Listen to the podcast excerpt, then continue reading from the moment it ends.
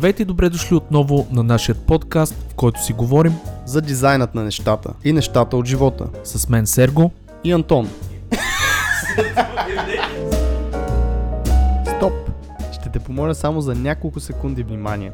Ако намираш подкастът ни за полезен и интересен, искам да ти разкажа за три начина, които можеш много да ни помогнеш. Първият е да станеш съучастник, като ни подкрепиш в Patreon с една малка месечна сума.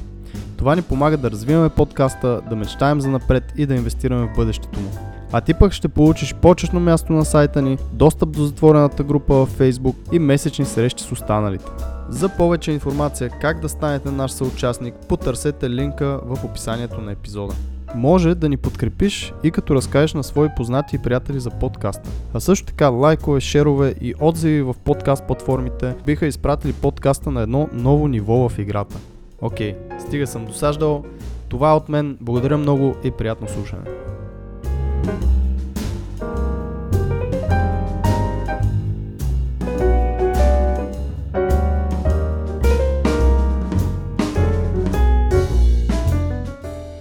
Скъпи слушатели, знаете, че всичките ни гости са внимателно подбрани с цел да дадем възможно най-много стойност именно на вас, нашата скъпа аудитория на дизайнът на нещата. Всичките ни гости са хора, на които преди всичко ние самите се възхищаваме и прекланяме пред техния талант, познания, личностен и кариерен път. Но има и една много малка част, с които се срещаме за втори път в подкаст. Такъв е именно нашият гост от този епизод Мартин Бонов, основател на Kickflip, агенция за веб дизайн и брандинг. С Марто си говорихме в епизод 20, където той представи себе си и студиото и даде много съвети за това как се прави един добър UI и UX дизайн. Две години и половина по-късно правиме този нов епизод с него, за да ни разкаже за развитието си, за новите си идеи и най-вече за да си поговорим за иновативното му бизнес решение да направи хоризонтална структура и една много модерна работна среда. Не искам да ви разкривам прекалено много от епизода, затова спирам с интрото до тук и се надявам да чуя вашето мнение. Вие какво мислите за този вид флат организации и креативни работни структури? Пишете ни в групата или под епизодите. Ние с Антон, Никола и Марто ви желаем приятно слушане.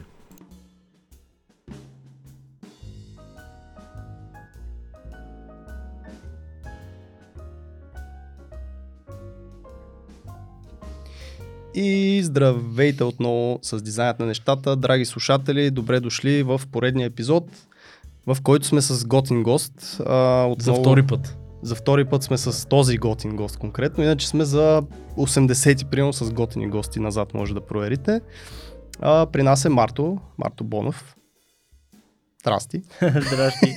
Малко те изненадах такова. Марто Боров и спря по средата. Да. да. Ами не сме се научили на 100 кусор епизода още да водиме. 130 и може би седмия. Подобряваме се малко по малко. Та, днес а, аз мисля, че ще си поговорим така за доста яки работи, свързани с дизайна, свързани с ежедневието на един дизайнер, с пътувания, с почивки, релакс или как да релаксираме, защото Well-being. мисля, че Марто е стигнал вече до някакви изводи, които може да сподели.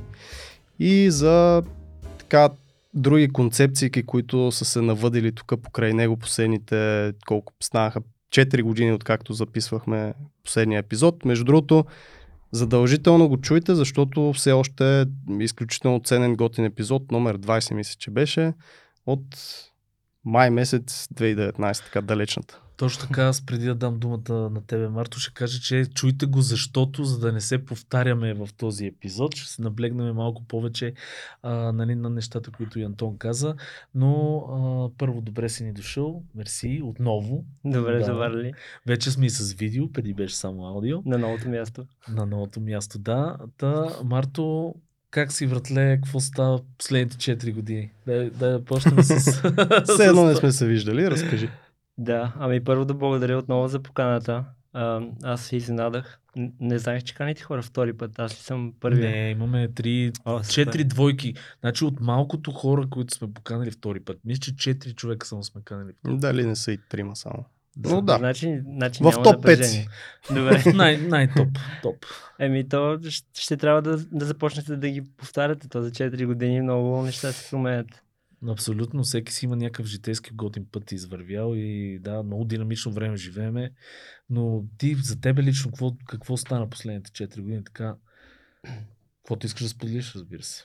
Ами, може би са най-така добрите през живота ми. Общо взето. Nice. А, тогава, като говорихме, може би бях стигнал в момент, в който знаех коя година ми е била любимата. В момента мисля, че беше миналата. Нали? И съм сигурен, че тази ще бъде още по-добра. На какво се дължи това нещо според теб?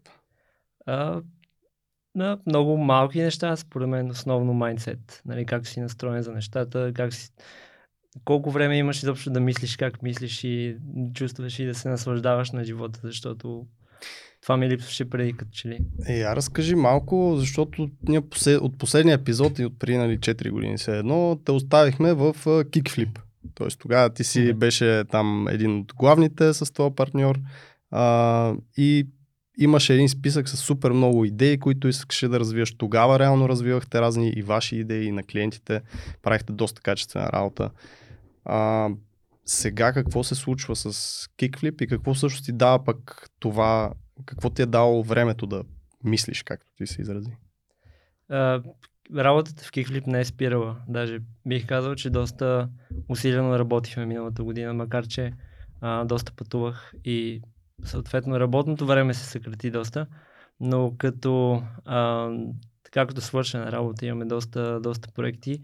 Не сме качвали нищо от години, то като цяло Kickflip uh, портфолиото мисля, че не е много, много апдейтвано, uh, но пък всяка седмица пишат нови хора, нали, най-вече от референции, така че се движат доста неща. А, разраснахме екипа, работим нали, между 5 и 10 човека, зависи вече колко, колко проекти има, на кой, по, как, по какво и колко му се работи. А, все още си оперираме като така един по-свободен модел. А, нали, това, това, което правихме в Kickflip като агенция, мисля, че ми отне доста енергия на мен и някакси ме вкара в едно изпълнение на задачи, което наистина не ми позволяваше да мисля, докато в момента нали, изтествахме много неща, много, много различни начини на работа, различни начини на изобщо на, на сетъп, на, на организация на, на проектите, на, на финансите, на това как а, колаборираме заедно, как си разпределяме нали, печалби, задачи. А, и така без да се повтарям общо взето, изтествахме всички модели, за които се сещам като а, свободен, а, свободен екип, без, а, без фаундър. И нали, макар че аз, аз се изявявам като фаундър, не, не съм шеф и нали, не искам да бъда шеф, така че а, стигнахме до една формула, която в момента се доказва още, нали, все още се доказва, но за сега е доста успешна и всички се чувстваме доста по-добре. Може ли да споделиш малко или не искаш да го споделиш? Тоест, вие сте някаква флат структура, хоризонтална структура. Нямате иерархично менеджери, да. шефове и така нататък.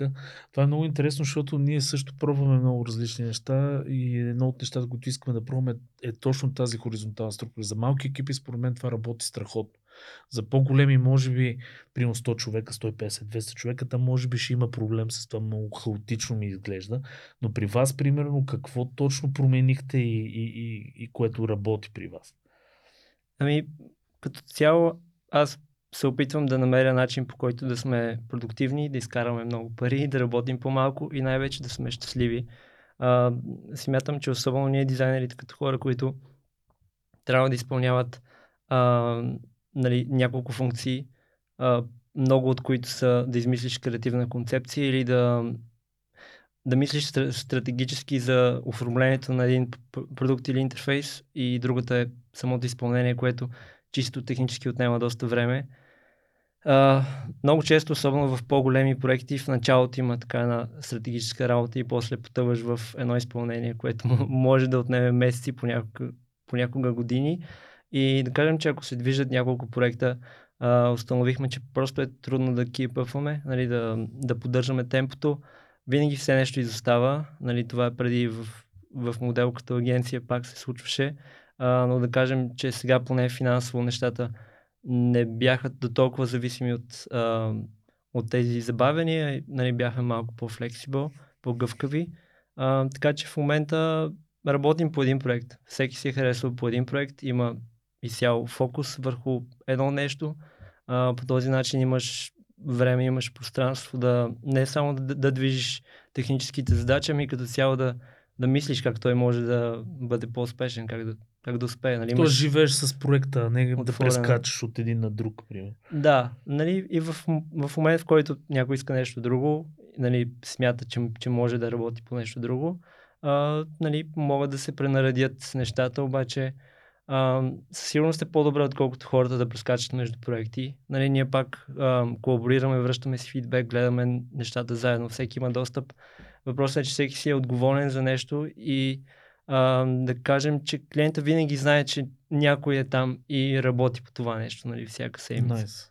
А, нали, това е модела и общо взето моята отговорност беше да а, така, това, което всеки очаква като възнаграждение, просто аз да му го подсигуря от един проект.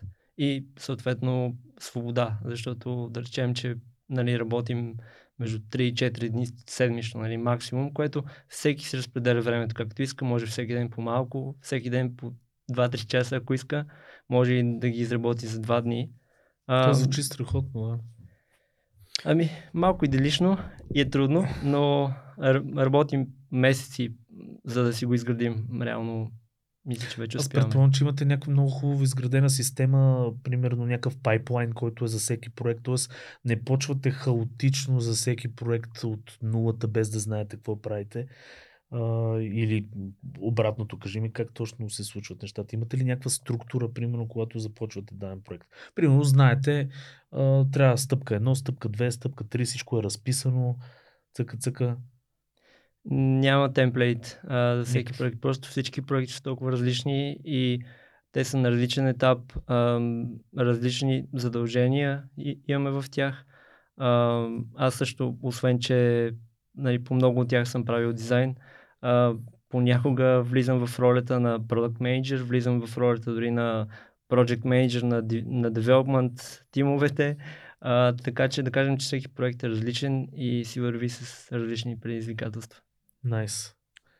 Тогава как се справяте с това нещо, че може би не всеки дизайнер успява да комуникира успешно с различни хора. Тоест, нали, в тези структури като агенция плюсът е, че този, който комуникира с клиента, всъщност е свикнал да комуникира с такива клиенти и вече дизайнерите нали, са тези, които вършат работата. При вас, доколкото разбирам, дизайнера трябва да сложи една шапка и на менеджер, и на а, нали, някакъв, някакво по-стратегическо лице, освен технически да ги изработи, плюс да комуникира и с дев тимове, и с стейкхолдери и така нататък.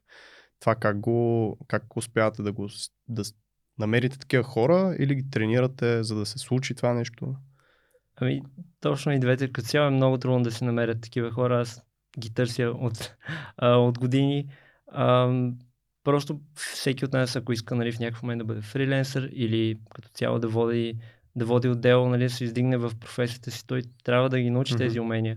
И, за съжаление, много дизайнери те просто учат инструментите и а, или нямат желание като цяло да навлизат задълбочено в, в колаборация, в работа с други хора, искат просто да си дълбаят чисто те- технически по дизайн, което е супер. Нали. Някои хора си са много добри в това и са, са добри артисти, дизайнери и могат да си работят добре независимо.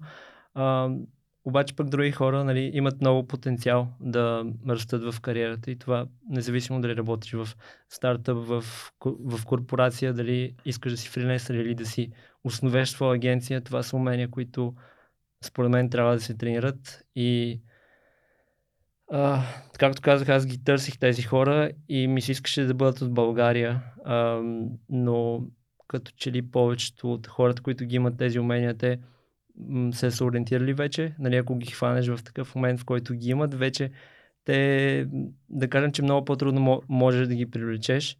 А, идеята ми беше, че с такъв свободен модел мога, защото мога да им предложа каквото пожелаят. Смисъл, каквато заплата искат, каквито условия, работно време, проекти, всичко. Стига клиента да е окей с това. Да, а, всичко е въпрос на договорка, нали, стига качеството да е, да е добро.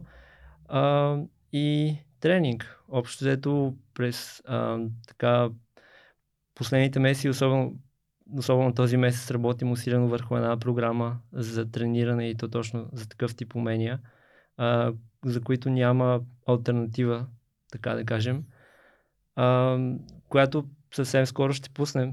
Между другото, даже това беше една от причината да... Това да... ще е открито за широката публика. Така а, да. А, като цяло това е перспектива. Мгм. А, една инициатива, за която говорихме още миналия път. Да. А, първоначалната идея за перспектива беше по-скоро да се комбинираме, за да едва ли не, за да привлечем повече внимание, нали, било то под формата на, а, нали, на, на това да ни знаят хората, да имаме по-добри метрики в а, дизайнерските мрежи, а, но нали, напоследък осъзнах, че всъщност тази липса на качествени кадри е някаква ниша, в която можем да влезнем много успешно и е нещо, с което аз бих се, се занимавал с удоволствие, така че а, така в оглед на ситуацията реших да пренасоча по-голямата си част от времето на, на там и съответно перспектива едва ли не ще е нали, най-големия ми проект тази година. Под каква форма ще бъде това нещо? Онлайн обучение или някакси Платформа? менторство? А, като цяло ще започне като комюнити с, а, с менторшип. Нали, ще прерасне в онлайн платформа. Има много, много идеи за неща, които а, ми се иска да направим. Просто искам да започнем стъпка по стъпка и по-скоро а, нещата, които се случват вътре, да се диктуват от интереса на хората и нали, наистина да се направи според това те от какво имат нужда, на какъв етап са от развитието си нали, да, се, да се адаптираме в движение. Марто президент, викам аз. Да. Марто президент. кандидати... ще го кандидатирам.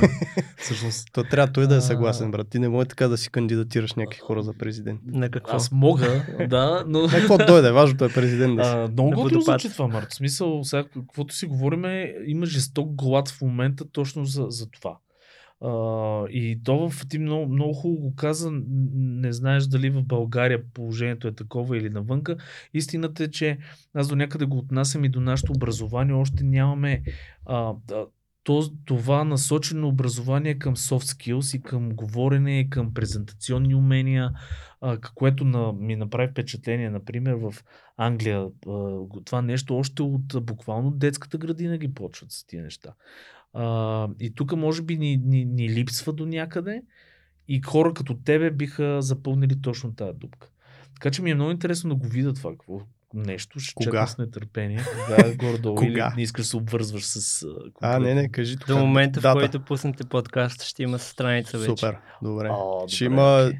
имейл сайнап, предполагам. да, Или да, директно? ди- директно сайнап. Като Стоп. цяло идеята беше да стартираме март месец, просто защото до тогава ще пътувам доста и няма да имам време активно да, да участвам, но решихме просто заради това в момента да пуснем една лендинг страница, колкото Супер. да хората да могат да се запишат предварително.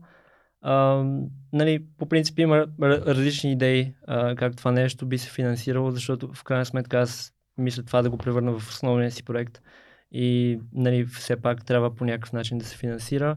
Едни такива хубави коучинг програми струват нали, хиляди евра. А, аз по-скоро искам да започнем малко с месечни вноски, така че хората да са спокойни, нали, да могат да, да, го пробват, да го пробват да видят дали, дали им харесва, дали се чувстват в, в добра среда, дали напредват. И всъщност да се опитам да дам максималното на хората, които участват.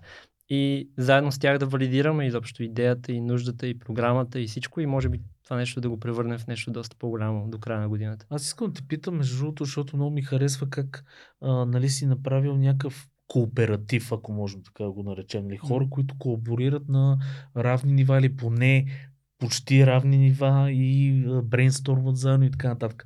Как става комуникацията при вас? Мисъл, как, по какъв начин, примерно, вие сядате, решавате какво да направите? Има ли някакво, примерно, И как се задържа екипност всъщност в такава структура, когато всеки работи по различни неща? Ами, въпрос на отговорности. Аз, а, като съм възложил нали, задачи на някой, очаквам, че той ще си ги свърши. Няма, а, м, така да се каже, не знам на български как се казва, bottleneck. Няма Мгм. някой, който трябва да го, използвай си спокойно да го одобри това. Гърлото на бутилката. да, нали, примерно миналата година имаше момент, в който, да речем, в септември имахме 12 активни проекта. А, съответно бяхме 4 човека фултайм, другите парттайм, нали, беше, така да се каже, малък креативен хаос, но нямахме договорени а, така договорени часове или дни работни, т.е. движихме всеки проект с темпото, с което ни искаме, което по принцип е доста комфортно, а, защото като цяло миналите две години нали, повечето проекти се движих с а, доста добро темпо. Наистина с темпото, с което ние може да работим, а, нали, клиентите имат отворен бюджет, т.е.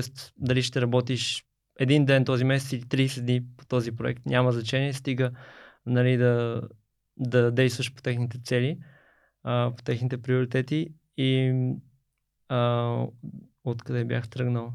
Идеята беше как взимате решения, да, смисъл Да. заедно и... И как запазвате екипността в Да. Да, ами в този момент имаше един случай, в който аз трябваше да вземам решение за всичко и се очакваше от мен. М. А, нали, аз също не съм перфектен, аз винаги обичам да си призная, когато сгреша, когато не се чувствам продуктивен, когато не мога да свърша работата, защото има такива дни.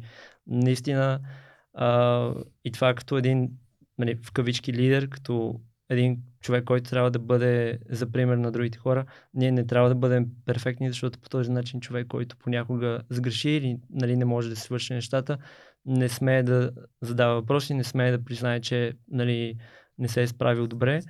А, по-скоро си казваме всичко, абсолютно всичко. Нали, ако нещо не е станало, ако нещо няма да стане, директно го казваме, го казваме и пред клиента. М, Общо ето работим напълно прозрачно, като съответно дори клиентите, те знаят всичко. Тоест не крием нищо, включително и финансовите си взаимоотношения помежду си. Нали, Транспарантност понеже- на всички Да. нива. Да, абсолютно. Тоест, като има проблем, всичко си се, Хм. си се споделя и всички са окей с това. То тук е един, а, един много важен стълб на това цялото нещо да работи, са всъщност клиентите да са адекватни, да са добри. А вие как, как ги намирате? Как, също ти каза по- покрай препорък, покрай препоръки ви намират вас, но най-вероятно не са български клиенти повечето или работите и така и така. И български има, да. По- По-скоро е смесено. Често са хора, които или познават българи, или сме работили с, а, нали, с някой екип, с който те, те се познават. Често има, има българска връзка някъде или, бъл, или българска препоръка. Все пак, а, да кажем, че на Запад е пълно с големи, нали, големи, малки, добри студия. А, не мисля, че Kickflip е голямо име на Запад, но в България, така се каже, доста хора Се знае. ни препоръчват, да. Мене по-интересно ми беше това смисъл как а, се договаряте с клиентите да има тази флексабилност, защото нали, клиента той си има неговите си дедлайни. Той трябва до март да е направено това, до примерно юни това и така нататък. И при вашия модел, който е изключително интересен и наистина впечатляваш, ми е просто интересно как успявате да, да срещнете дедлайните. Нали, особено ако искате да работите по-малко или пък повече. Тоест трябва да има някакъв много сериозен продукт менеджмент там, за да срещнете дедлайна. Или просто договорката е друга. Как се справиш с това нещо? Обикновено аз съм човек, който трябва да каже не. А, по принцип ми е, ми е трудно да казвам не, както на повечето хора. Даже това беше гласувано едно от най-важните умения за дизайнерите там в а, анализа на WeTransfer. А, И за учете се да казвате не хора. Да, а, така че много пъти, когато сме се вкарали в някакви грешни обещания, аз го отнасям. Нали, аз а, трябва да се включа и да, нали, и, да се, и да се опитам да свърша работата възможно най- най-бързо или просто да, да пренаредим така нещата, че да се случат по-ключовите неща, по-ключовите задачи. Обаче в интерес на истината ние не работим спешно отделение. Наистина нашата работа не е, а, не е така се На каже, живот и смърт. спешна ключова не правим, примерно рекламни кампании. А, нали, много често, дори ако трябва да се предаде нещо, което е, нали, трябва да се, да се предаде на Dev Team, то може да се предаде частично, може една част просто да се опише. Тоест, те няма веднага да, да започнат да го пишат, нали, да го накладат цялото нещо. Всичко може да се разбие на малки хапки и просто да се комуникира ясно, така че да, да няма ам, нали, някой да не е блокиран от това, че ние не сме си свършили работа. И тук натуралният въпрос, който, с който трябваше да започнем. Всъщност, Kickflip с какво предимно се занимава? Тоест, казани кампании не правите? Какви точно а, дизайнери имате в тази структура и какво, какви проекти предимно правите? Ами, като цяло от началото на Kickflip, основно с, с UX и UI, а, просто това беше нали, най-така добрата посока, която поехме. Плюс това тогава нямаше студио, което се беше позиционирало така в България дори. А, беше много ново това да кажеш, изобщо, че си UX, UI agency, нямаше такова понятие. Кога беше 2013 година, 2013. 10 години ще стана тази година. А, но и като цяло и беше решение на, на колегата ми Йордан, който нали, по това време просто следеше доста активно трендовете, така че започнахме с брандинг UX UI. А, през годините правихме повече UX, отколкото брандинг, макар че сега с а, Марията работим доста сериозно и нали, почти всеки проект, по който работим, него и брандираме, което така допълва картинката много добре. А, през миналата година основно с, а, с брандинг, а, продукт дизайн, веб и мобайл и веб. Нали, това, Мгм. това са нещата, които правим. Проектите са много различни, наистина съвсем различни сфери, а, така че покриваме голям диапазон, нали, даже ми харесва да бъдат разнообразни. А, много от тях имат общи, общи черти, общи, а, общи точки с а, нашите лични интереси. А, като цяло дори много се осланям на идеята за, ики, за икигай и това как нали, а, не, нещо има така. А, това, което правиш, трябва да има покритие между няколко спектъра, което нали, е нещата, които обичаш, нещата, в, в които си добър а, и нещата, от които има нужда в света. И нали, дори Тези, които да ти плащат. последния кръг, Да. който по принцип в първоначалния ики, икигай го няма, но е, но е добавен след това в, От българи. в, в, а, от, от капиталисти със сигурност. Да. А, в нашата форма аз а, наричам този кръг growth, защото растеж било то финансов или професионален, нали, важно е да има growth. А, много пъти интересите към конкретни проекти не са чисто финансови, ми са по-скоро нали, да научиш нещо ново или просто да направиш нещо, което да се разрасне, да изпиташ удовлетворението. А, така че повечето проекти имат, а, така, имат нещо, което нас лично ни, ни движи. Аз това между другото ще да, ти да ми направи впечатление, ще да те питам. Очевидно, в смисъл, си добър селекционер на проектите, които взимат. Защото, нали, а, за да може да си позволите тия всичките неща, това трябва и клиента да е с такъв майнсет и защо проекта да ви харесва, да ви пасне на вашата култура на, на фирмата и на сдружението и така нататък. Как селектираш ти проектите? Как ус, ус, а, избираш нали, това нещо? Освен, че имате готиния шанс да и лукс да избирате нали, проекти, защото знаем, нали, когато има по-малки а, агенции, да кажем, те нямат този. Хубавото при вас е, нали, че имате възможността да избирате готини проекти. Така как избираш ти, примерно, проектите? Как казваш на един проект да, на един проект не? Кое е важното за теб? Ти каза някои А. неща, но по принцип, ако мога да го самаризираш. Ами, усещане за клиента.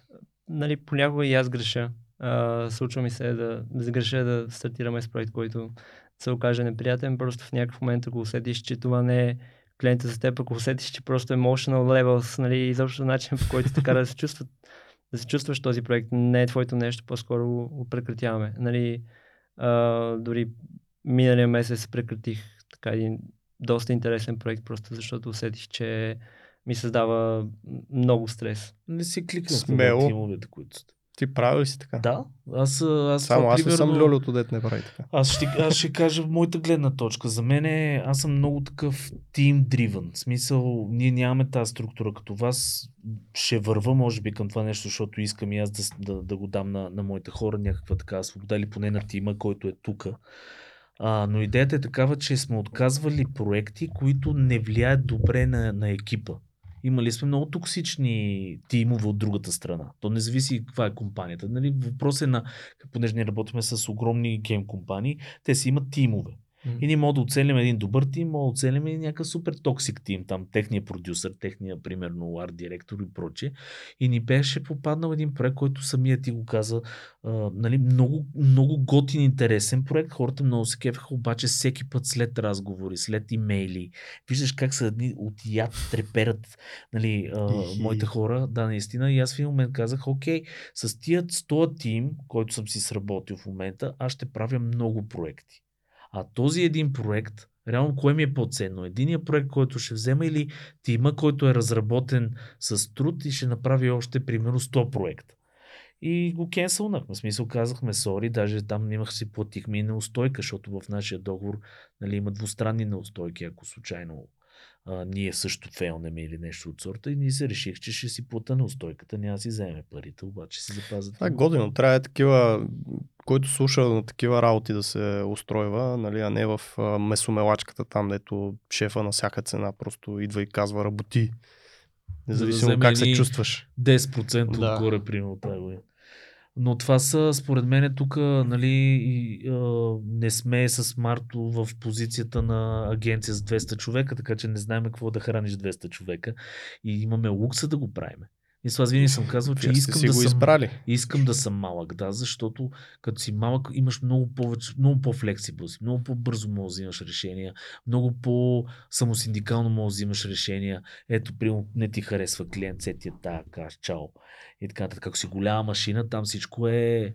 6 нива спорене. Да, и няма никой ти позволи да откажеш проект, примерно. Е, не е все тая, трудно е. Нали, Да, да. Трудно е. Особено сега, ако си работил за тези взаимоотношения, нали, Е на брой години. кажеш не. Да. Да. Плюс това за мен, е, аз ако го погледна така, за мен би било трудно, освен може би от финансова гледна точка, защото не се знае този проект колко е голям и какви пари носи, но другото е, все едно е а, фейлър от теб, нали? Т.е. все едно ти си, не си успял нещо или Просто да комуникираш чувства, този клиент. се провалил. Да. Тоест това може би също би, би била някаква пречка така за някой да каже не и да стопира нещо, което му влияе токсично и лошо. Да се опита просто да го, да го пребори се едно и все пак да го, да го направи това нещо. Значи на края на деня, според мен е точно трябва да се, да, да я знам, се фокусираме върху това, лягам ли си спокоен и чувствам ли се добре, нали? Аз вече съм на, на, на този етап, виждам, че и Марто е на този етап. А, и, и това нещо не на всяка цена да растеш или, защото нали, всеки му се иска да прави някакви растежи и неща. Аз, примерно, фокуса ми е върху това да ми е готино. И гледам колегите, да, и, и, и примерно и си правим неща, които да ни е готино. Е, тук преди да записваме подкаста си бяха седнали да си гледат филм и да, и да, Да, днеска пицата. си гледахме филм, че ядохме семки. И така, и такива неща, примерно в 5 часа решихме, че ще го правим. И според мен това е бъдещето обаче на, на, на фирмите, защото тия структури корпоративните все, все повече фейлват. Нали, в смисъл това, което виждам аз в световен мащаб. Все повече се обръща внимание на клауд базирани студия, на, студи... нали, на flexible такива екипи и прочие неща. Вие какво мислите по Плюс въпроса? идва AI за механични работи и Аз такива това ще неща. го питам и Марто, какво мисли за. Айто. Ама примерно за бъдещето на, на, на изобщо на, на бизнес моделите, какво мислиш? То очевидно, че ти си предприел тия стъпки. Но идеята ми е според тебе, ще се променят ли нещата към по-така флексибъл, по космополитни, по знаеш, Свободясали. децентрализирани, е тая любима моя дума. А, в малките екипи, да. Обаче мисля, че капиталистите винаги ще дърпат към това да, да има хора в офиса и да ги държат максимално време, да са максимално продуктивни, да ги а, друсат с кафе и други неща и захар. Така че а, просто западната ку- култура и капитализма няма да спре ту- тук така. Нали? Да кажем, че COVID малко промени нещата. А, направи някои компании по-приятелски настроени. Те нямаха избор. Нали? Нямаха и сега почнаха да ги връщат обратно, нали, дето Google Да. бяха а, lifetime ви даваме право нали, да сте си в къщи и после по едно време почнаха да уволняват там, примерно 30% си макнаха от хората и сега почват да ги връщат обратно в офисите. Нали. Защото видях, че не работи за тях това цялото нещо. Особено за голяма Да. корпорация, според мен е много трудно, а, децентрализацията е много трудно да я вкараш в ордер, нали, в, в някаква да работи. Сега, примерно, екип от 50 човека, да, екип от по-малко или малко повече, да, но примерно 200-300 човека, такова нещо, мисля, че е доста планиране, а тия големи компании обикновено са много хаотични от към планинг. Това, което аз съм видял. Да, а, повечето големи корпорации, компании имат така финансовата възможност да грешат постоянно и да правят да. проблеми, грешки и така нататък. Затова са малко по-хаотични, може би. Но реално към това върви според мен някакъв вид децентрализация. Не, нали, при всички положения ще има корпорации, при всички положения офиси и такива неща ще останат. Въпросът е, че когато покажеш, на, нали, че може и по друг начин и този друг начин всъщност е хубав и приятен и имаш свободно време и не си някакъв робот там някъде да натискаш копчета само, то доста голяма част от хората биха се насочили в една такава структура. Единственият проблем е доверието. Според мен това не се прави точно защото още има едно такова липса на доверие в това човека ти, който примерно Тоест не, не усещаш контрола върху този човек. Не, той може да е в момента в кафе в Тайланд. След това, примерно, пътува някъде другаде и такова. И ти си кажеш, този човек са, къде Ние е, къв е, какво За това не веднъж сме говорили, че е важно да комуникираш, когато си фрилансър, независимо в каква структура си. В смисъл, не може да изчезнеш за една седмица. Да, никой да не може. мисли, как се печели доверие, как на тебе ти печелят доверие, примерно, т.е. да знаеш. Имало ли е моменти да изчезват? Да от лицето да на земята. Доверието, Но това да ми е загубил доверието по-скоро. Аз знам, че има някаква причина. Нали, дори когато се случи, примерно, някое нещо го няма, нали, аз не, не, не, не държа сметка. Аз не искам да държа сметка и дори ако понякога започна да си изнервям за това, че се чувствам отговорен по някакъв начин пред клиента, дори ми се е случило да влизам много пъти на срещи, без да сме готови с нищо разцепвам ги човек. И, и добре започвам да говоря, разказвам, измислям си неща, справям да, се, nice. среща минава добре, аз ако не сме свършили нещата им казвам, нали, не успяхме свършим това и това, обаче ще направим това и това, нали, пак комуникираме с клиента, движим нещата, не се карам на никой, не съм се карал на абсолютно никой, като цяло, откакто така работим. Аз и преди, може би, в а, модел агенция не съм се... Аз не, не обичам да се карам. Ти си пасифист, аз съм така, аз не, не обичам да влизам в пререкания обикновено. Той Сергей директно ги уволнява. Не, напротив. Много съм труден и на това. Е, напротив, ние с колежката. Знам бе, веднъж ще видя как плачеш. Колективен колективен ум, защото и двамата сме супер такива, нали, винаги ги мислиме да ги оправим нещата по някакъв начин. А, но идеята ми е как на тебе един човек ти печели доверие, идва на интервю, как избираш един човек и знаеш, че този Какво човек... трябва да има в тях, за да ги вземете в тази да, структура? Няма, примерно, да като го вземеш на работа, знаеш, че този човек примерно няма да ти излъжи за, за, изобщо за това, което е свършил или колко там време или каквато ви е системата, няма да ти изчезне по средата, което е най-ти разчиташ на този човек, нали? Смисъл, трябва да свърши нещо. И имало ли е случаи, в които клиент, примерно, да ричаутне и да ти каже, нали, абе, то пич не се справи или еди какво си, или не ми харесва комуникацията?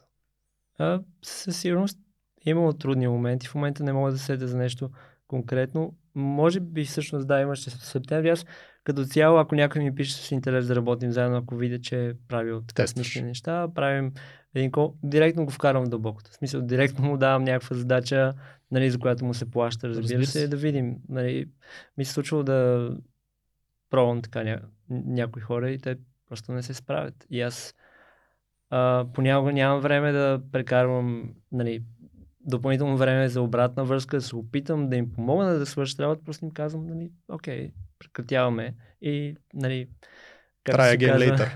нали, нали, да, работата в екип понякога, особено ако работиш с хора, на които не, че нямаш доверие, просто не си ги изпитал, трябва да си готов, че Нали, Може да фейлна. Работата в екип, да. обличаш екипа и вършиш работата, нали? Да. Понякога се налага да го, да го приемеш това и аз като нали, човек, който го движи този проект, съм го приел. А, и за, за това сега предприех тази стъпка да а, уволня повечето клиенти. В момента ние освободихме повечето клиенти, за други минахме на други, друг тип взаимоотношения, за да всеки работи по едно нещо и аз да знам, че нещо няма да се изплъзне. Нали, понеже знам, че всеки си има фокус, дори повечето проекти, по които работим, да кажем, че ние, ние управляваме самия пайплайн, ние си измисляме работа. Нали, имаш вебсайт, който трябва да се подобря mm-hmm. и ние отговаряме за това да, да измисляме нови идеи как можем ние да го подобрим, което е нали, идеално. Това е най-якото, защото ти показвате експертиза. Тоест, вие наистина сте експертите, които наемат да свършат добра работа в другия случай, когато чакаш да ти кажат какво да направиш, те се чувстват и клиента се чувства като аз съм си нел някаква роботизирана ръка, там някакъв тул, който механично прави някакви неща. Да казваш на клиента, нали, да, това си говорихме с предишния епизод, ни беше гост Пламен Мотев на, на Фонд Фабрик, той каза същото. Ние помагаме на клиента да разбере кое е най-важното за него и съответно пък а, измисляме как да му свършим работа по най-добрия начин. Във вашия случай това с измисленето на какво да свършите всъщност е това, което клиентът иска. Аз съм дал доверието си на тия хора, дал съм им едни пари и искам най-доброто. И те си блъскат главите по цял ден да ми дадат нещо, което наистина да е най-доброто. А не просто съм си нел някакви хора там, които и да им казвам да, редат пиксели, да, примерно. Така че това е много готино, което го правите. Според мен е... Но е нагласа на клиента. Защото аз, примерно, съм попадал и на двата типа клиенти. То е, парадокса е, че сме попадали на много голям клиент, който е майкроменеджвал всичко и е контрол фриквал на, на, на, на абсолютно всичко. И малки клиенти, които са ни давали това, което а, са, си ви дават на вас тази свобода, ти да им предлагаш, ти да им даваш неща и така нататък. Логиката за мен е точно малките клиенти по-скоро да ти дадат тази свобода. Ми, защо да е така логиката? Логиката е богатите фирми да имат този unlimited ресурс и да дават за R&D. Сеш се на хората да им дават такова а, пари, които да казват, айде ти си гениален в твоята област, не ме интересува колко време, искам да ме апдейтваш регулярно, искам обаче да измислиш нещо тотално лудница, примерно, която. От една страна, нали, големите хората с парите или клиентите с парите са те с по-големите претенции. Тоест, оттам може да дойде някакъв проблем. Нали? Тоест, те си идват с някакви техни си идеи и претенции за това нещо. Ти какво трябва да свършиш, как трябва да се държиш, как трябва да изглеждаш. От друга страна, малки клиенти, те пък а, биха се доверили на някаква експертиза, защото те трябва да се фокусират върху биздев и някакви други неща, Но за да те им са по-притиснати от към излизане на продукта, от към дедлайн. Така е. И аз не съм прав и ти не си прав. Let's move Ти, on. Марто, какво мислиш? Аз мисля, че в по-големите екипи винаги има някой, който иска да се докаже. Все пак и там има една структура и има различни отговорности и хората се опитват просто да свършат най-добрата работа. Те не винаги разбират от тази работа, но да кажем, че всеки си има някакви изначални интереси и ние като дизайнери трябва да имаме емпатия към това и да се опитаме да разберем какво искат те. Тоест, менеджер от среща, аз както го разбрах това, което каза, менеджер от среща може да е тотален асол, който иска да вземе бонуса и да прецака във всичко надолу. Не, шегувам се. Разбрахте, да. е, Аз директно би, бих му казал. Нали, ако, Да. ако Ти си задник. Ако видя, че, че има нещо, което, нали, според мен е неговата причина, аз би го, нали, би, би го отбелязал, би го Да, ти не саботираш а, работата. кола, в смисъл да, да го накарам разбирам, да, че искаш да бонуса каже този какво месец. иска, да, за- защото ако това е целта, ще му помогнем. Нали? Мгм. ще, ще почна да мисля как по-скоро той си Да. вземе бонус и да Или ще придвижим направиш проекта. версия, която той да си направи бонуса, пък ти си направиш, ще си работиш в паралелно в тия неща. И винаги има. Тоест, това, което ти казваш е много ценно за хората, които ни слушат. Защо? Защото а, а, комуникацията е в основата на абсолютно всичко. Ако си много добър комуникатор, във всяка една ситуация, която имаш от среща, какъвто сте да е човек, той може наистина да е станал сутринта с задника нагоре, жена му да го е напуснала, нещо да се е случило при Има някаква причина за да се държи по този начин. И ако ти си добър комуникатор, може да седнете на една маса и кажеш, аре, пич, дай да го направим. Мисля, да видим как да го направим. Това е. Това въжи ли за програмисти, брат? Еми, по-скоро Марто да кажеш, защото аз с програмистите ти. много, много Дизайнери, програмисти, каква е комуникацията Ох, ам, трудно. Как може да се оправи това звено? като цяло предпочитам да не работя с програмисти. това, е най-лесният вариант. има си, има Готини си no-code solution за, за много неща вече, а, така че да се премахне тази бариера, да се премахне тези пр- предизвикателства, като работиш с нов екип от програмисти. А, за мен изпълнението на проекта, техническото вече, вече стана основен критерий, дали ще работя по този проект или не. Просто ако видя, че програмистите нямат нещо достатъчно добро в портфолиото или получа какъвто и да е нали, лош сигнал, по-скоро бих казал на клиента, че трябва да ги уволним или бих се отказал от проекта. Нали, съответно вече съм го правил. А, случвало ми се е заради мен да се развалят някакви отношения, но нали, в повече случаи води до, до някакви уроци и до, до някакво под- подобрение на процесите, защото ако никой не каже, че нещата са зле, те никога няма да се оправят. И аз обикновено съм този, който мрънка, нали, че нещо не е окей. И нали, си го казвам веднага. А, Това за- за- да за- си кажат нещата. Така е, По принцип, да, то и за теб, нали, както ти казваш, в края на деня, а, за да си легнеш спокоен, нали, трябва да си бил честен и с себе си, и с клиента. В случая това е просто някакъв вид а, честност. Но казвам много код технологии. Първо въпрос за сайта ти, понеже видях, че е нов, не съм сигурен от кога е, но не го бях виждал. М. Говорим за А, Kickflip. нали? Не, за неговия За личния, личния ти сайт. MJ Бонев, Да. Бонов, Да. .com ли беше? Да. Ще ги има в а, линкове в описанието. На какво, на какво е правен? А, на ReadyMac. Окей, ти си фен на ноу-код технологии. Да, абсолютно. Нали, аз лично имам също бекграунд като фронтендер, дори понякога, ако, ако нещо просто бих предпочел да си го напиша на HTML и CSS, mm-hmm. нали, JavaScript, а, просто да кажем, че за повечето неща вече има решения и нали, освен ако не е някакво много специфично като функционалност, дори можеш да увържеш няколко инструмента и да ги подкараш. А, като цяло в момента основно а, правим сайтове на ReadyMac, Webflow и Framer. Супер. Като нали, стрити сме нали, различно напреднали. Да кажем, че аз лично съм с ReadyMac съм най-бърз. Примерно тази страница, личния сайт, а, то ми отне нали, доста повече време да измисля какво да сложа да. на нея. А, нали, самата страница стана за 2 часа, нали, буквално. Mm-hmm. Нали, десктоп, мобайл, просто да го подкажеш и да го пуснеш. Не, не отнема изобщо Какви са рази... Прекъсвам те, знам, аз да, си отворя щата и гледам те прекъсна една. Какви са разликите между трите за хора, които не, са, не ги познават? А, значи ReadyMac е най- най-семплото решение. А, то е по-скоро като PowerPoint. А, не, нали, като дизайн софтуер, който не, не е толкова базиран на логика. Uh, могат да се правят много интересни интеракции, като цяло там интеракциите в повечето случаи са на, на скрол или на зареждане. Uh, някакви по-такива сложни неща с мишката, да речем, че можеш да ги правиш, ако вкараш къстъм код. ReadyMac е перфектен, ако уредиш uh, примерно по-малък сайт или нещо по-интерактивно, uh, но не е окей, okay, ако имаш повече съдържание, Примерно не можеш да имаш блок вътре, не можеш да имаш динамично пренареждане на съдържанието.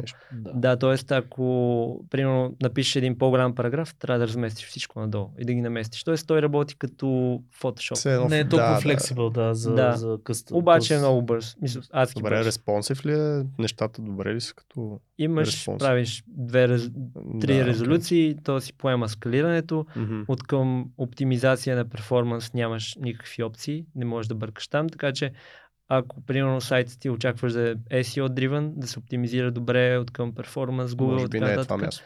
Не е това място, но за повече проекти върши работа. Нали? В крайна сметка, ако можеш да кажеш на клиент, че имаш сайт до, до два дни, те са супер хепи от това. И то, mm-hmm. нали, добре изглеждаш сайт с интеракции, вау, ефект. Uh, това е, нали, понякога е доста по-важно от това да се индексира всяка думичка. Което е добра вметка, защото това всъщност дава на хората нов selling point, нали, т.е. бързината. Освен качеството, ти добавяш и бързината, което спокойно може да дигне цената. И това, че за два дни не значи, че трябва да ви струва 100 лева този сайт. Това е за слушателите. Нали? Точно обратното, понеже е толкова бързо на, а, да се направи, то трябва да струва повече, отколкото ако отнеме там месец.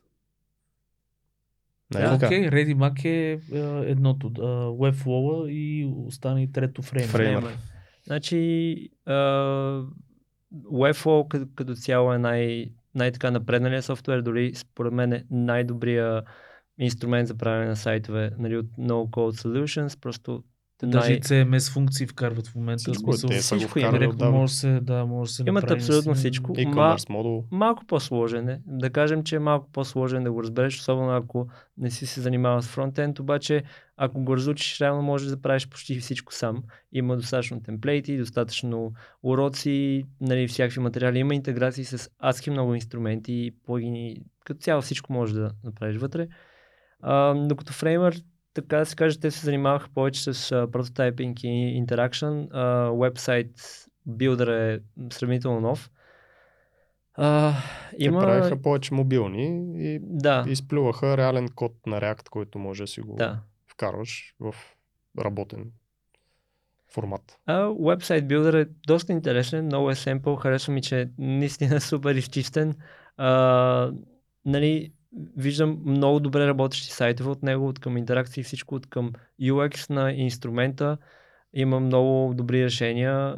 На мен лично ми резонира много повече от Webflow. Интерфейса ми харесва много повече от Webflow. На Webflow интерфейс е тип ако трябва да ги сравним, той е 3D. като 3D Studio да, Max. Мисля, да. че е такъв а, малките шрифтове, някакви Супер много неща панели. наблъскани на едно място. Много. Фреймър е много семпъл, точно като Apple инструмент, макар че работи и web и всичко. А, Плюс това Framer работи добре в комбинация с други инструменти. На мен ми харесва, че се появиха адски много инструменти, които са като Figma. А, нали, просто вкараха иновация в индустрията, примерно Spline Мгм. е за 3D, За 3D, за 3D в web, което също е като Figma, работи в браузър, Имаш правиш колаборация 3D-та, пак. можеш да го вкараш Spline директно в Framer, те работят много добре заедно, можеш да направиш директно някаква веб игра. Нали, аз а, напоследък го разучавам и него просто ми е, лично ми е интересен. Имаш Jitter, който, нали, не знам кол, кол, колко нов, обаче правиш анимации. За анимации. Нещо като, като принципъл, обаче не е само за Mac, ами web-based. Найс. Това е яко. Аз това не съм го чул тото, между чул. Аз Фреймър съм го чул още Не, от как G- беше G- Framer X. Ага. Обаче никога не съм го тествал да го пробвам да го разцъкам, между другото, само за риби да го погледна. Защото аз бая време с с Webflow само Много ми е интересно какво става с тия старите тежки тулове, като Акшур, например. Аз едно време много бях зарибен по Акшур. Бачкат си UX-арите с тяга. А, Защото предимно. то е, най-вероятно са направили някакви апдейти, откакто аз съм го ползвал. Защото ние не го ползваме. Ние си ползваме стандартните фигми и така нататък. Ми в прогрес като бях, UX екипа беше с Акшур. Акшур. Защото те са, то е супер за логика да вкарваш. Да, там. да, защото е, беше точно за сложни, сложни не, прототипиране на много сложни неща. Даже някои го ползваха и за финален продукт да направят нали, така работеща функционалност. Което нали, говори за това, че инструмента е инструмент. Тоест ти можеш с всичко да направиш всичко, особено в днешно можеш време. на 3D Studio Max 3, можеш и да направиш и на най-новия там 3D а, Blender, примерно уникален. Spline. а, Да, Да. сплет ти го каза. да. Найс, найс, това е много готино. Не случайно те питам за тулове, защото хората, нали, знаеш, много често задават този въпрос. А, кой тул да уча, какво да правя, а, нали, смисъл, трябва ли да науча всичките тулове, какво трябва да ползвам. Тебе какъв ти е съвета в, в това отношение? Смисъл, трябва ли по какъв начин хората да, да, да, да, да учат нови неща, нови тулове? Аз мисля, че новите тулове не са нещо необходимо. А, смятам, че инструмент се учи най-добре когато го ползваш. Затова, примерно, аз когато започнах да ползвам дори, web, а, дори Framer, аз просто подхванах един проект на Framer и започнах да се сблъсквам с, с, да, с реални проблеми на. Framer. Да. Директно, нали, Клиента да не гледа. От началото клиента а, вчера, вчера му споделих прогреса и като цяло се, се вижда, окей, още, все още правя първия си сайт Framer, така че не съм го научил напълно. А, както казах, най-много на ReadyMac работя. Там вече имам поне 10-15 сайта съм правил. А споменаваш ли Nice. такива детайли на клиента? В смисъл, че примерно това е тул, Да, който ти о, не си да, да, използвал даже- и те първа ще го... Абсолютно, да, на всички. Аз като цяло съм, съм доста открит нали, към, а, към такъв тип комуникация. Всъщност не, не искам да работя с клиенти и хора, с които не мога да си кажа всичко. Мгм. А, това създава една така, е, едно доверие, което е просто е, няма сравнение. Нали? Както и да искаш да работиш с, с клиента, да комуникираш с него, ако си имате за толкова доверие, че да си казвате всичко, а, и ти ако му кажеш неща, които дори той не би предположил, че, че, ще му кажеш, ще си каже, той е наистина честен и ще ми каже всичко. И ще ти има доверие винаги. Много, много приятелско и човешко отношение е това. Да, това... Точно ценно е, защото се създава една много сериозна връзка между клиент и изпълнител. А и представи си колко време спестяваш от това да, да слагаш някакъв фейс на такъв супер и да уверения лъжеш или човек да и да лъжеш. и да правиш да. някакви неща. Абсолютно, да, аз съм фен, но не с всички клиенти можеш да го направиш, това е факт. Нали? Явно трябва да подбираш тези, Трябва с които можеш. клиентите, с които можеш. И всъщност то, това е филтъра, може. Не, ти можеш, въпросът е, че... Как се приема от другата страна това Да, нещо. не всички клиенти, Да. айде така да го кажем, биха с на драго сърце приели такова нещо. Ами, А, Зависи, ако имат нужда от твоите услуги, ако всъщност си уверен в това, което правиш, защото основата е това. Да си уверен, да знаеш какво правиш, да знаеш какво предлагаш, да можеш да предложиш на клиента решение, тогава, нали, ако си му кажеш нещата, той ще, си каже, те си момчета знаят какво правят, нали, момчета и момичета. А, аз мога да го кажа, нали, за- защо смятам, че това е важно, защото за последните три години, не знам дали е добро или ло- или лошо, но не съм правил нито един пропозал. Нито един пропозал. Просто всички а, клиенти запознаваме се, правим един-два кола и директно започваме работа. Нали, аз нямам нужда да ги убеждавам, ако трябва да им хвърлят цена по мейл, обикновено им хвърлям някаква много голяма сума, да видят, че са отворени към... И да, Да, че са да. отворени да инвестират в дизайн. И след това вече започваме да работим нали, вече конкретно по стъпките. А, затова и всъщност искам да направя това с перспектива и да се опитам да направя такава академия и такъв тренинг, а, защото аз отделям доста време да следя нали, точно тази тема, а, такъв тип канали, да чета такъв тип книги и като цяло да се развивам в тази посока. И, нали, съответно, както казват, ако преподаваш нещо, докато го учиш, нали, ще, е а, ще станеш още по-добър. Да. Така че и аз се уча а, все още, но да кажем, че вече има доста добри примери как се е получило добре. А, ако мога да, да споделя лятото, получихме запитване от а, една американска фирма за електронни колела за e-bikes, което беше доста ексайтинг и те ме питаха нали, да, да покажем а, пример за e-commerce вебсайт.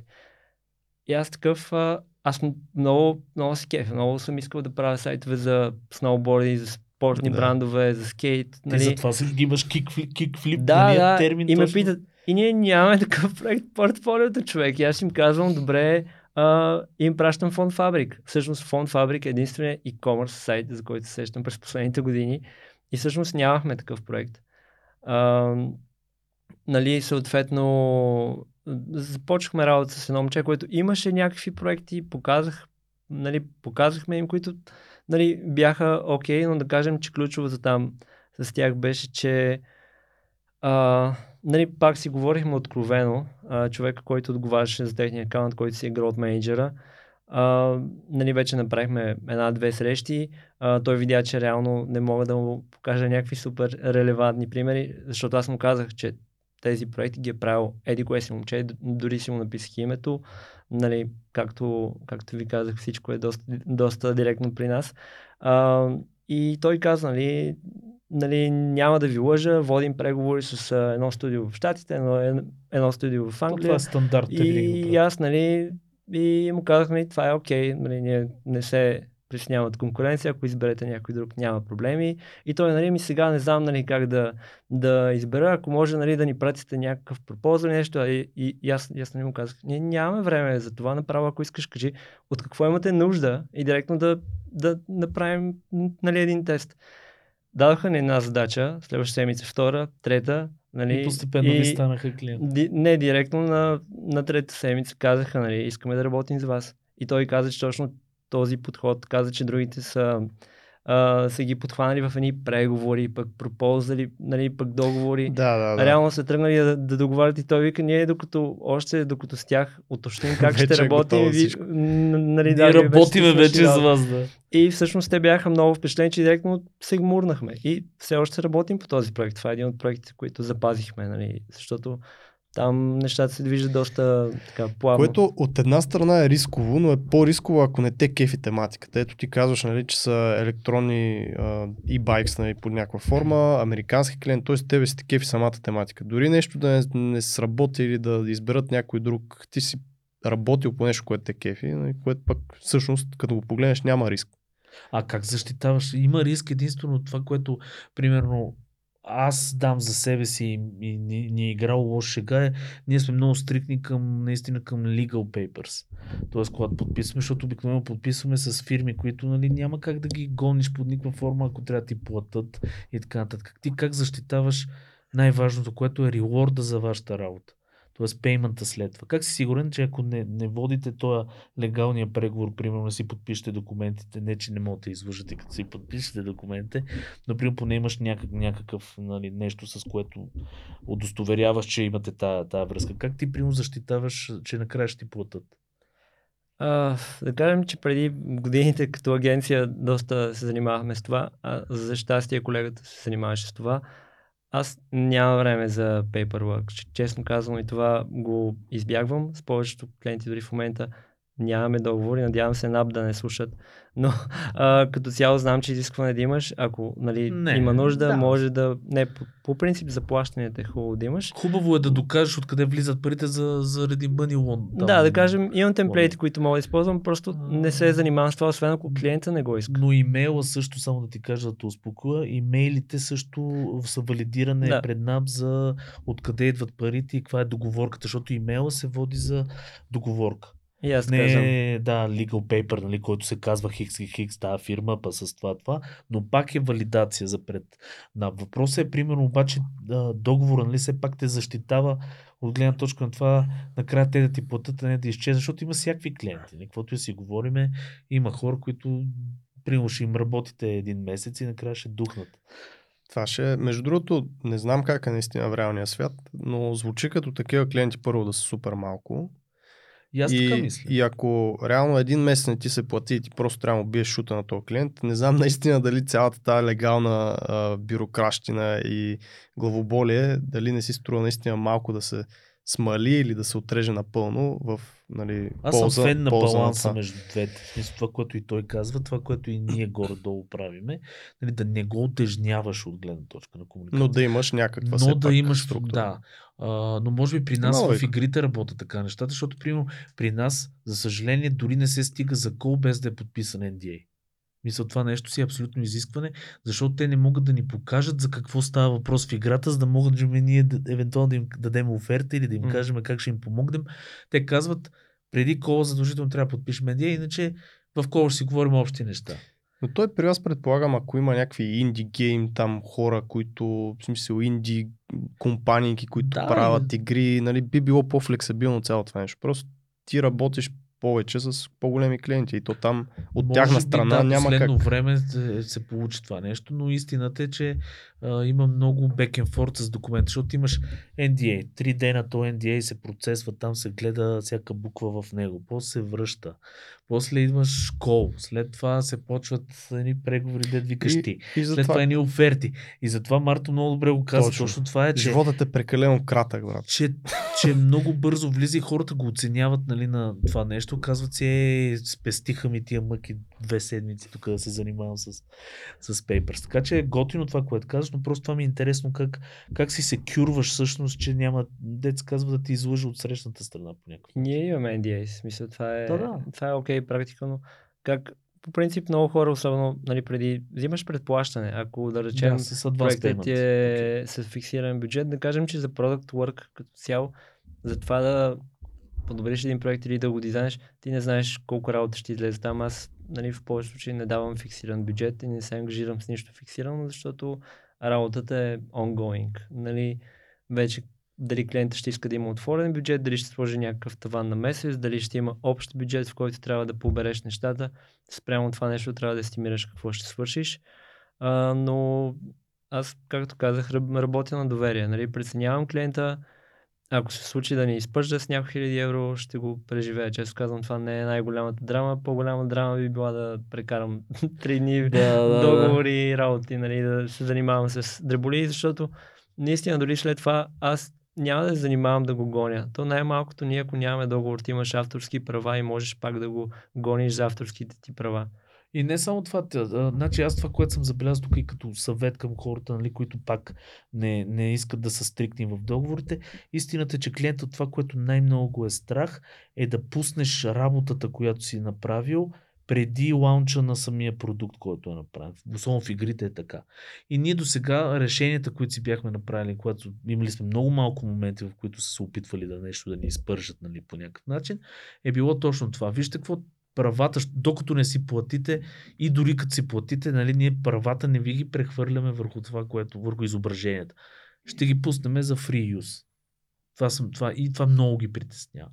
Защото ти като ги пуснеш за download, например, в Unity Store for free, всичкото инди девелопери там ще се изсипат да ги теглят и същите тия асети, които са, са правени за това, нали, ще се появят в още на 500 места и те си загубили и време и ги е страх, защото има някакви неща вътре, които не трябва да се все пак да Да, т.е. пак договора, който се сключва е по-скоро за тях. Т.е. за тяхната бюрокращина, не за толкова за, тяхна вашата. сигурност, да, да, Да. То винаги е така.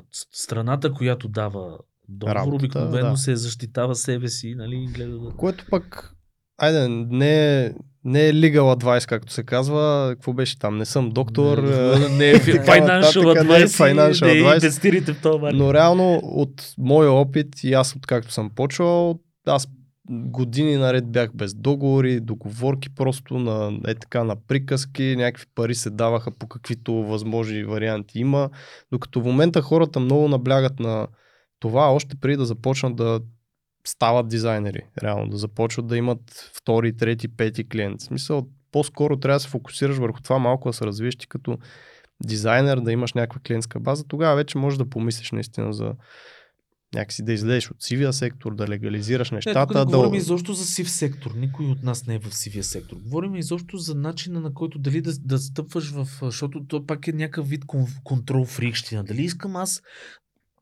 да имам 15 вида документи, които нали, да, да преминат, за да съм абсолютно сигурен, или искам това, да си свърша работата, да дам по-малко... Което знаеш какво? Има ги и двата типа дизайнери, според мен. Да. Тоест има и хора, които наистина са много организирани, предпочитат да бъдат организирани, искат да имат договори, фактури, всичко да си го подреждат в едни Аз съм папчици. по-скоро от втория От тип. тези. Да, но съм фен на това, което каза той, защото виждам колко пречи в, в комуникацията.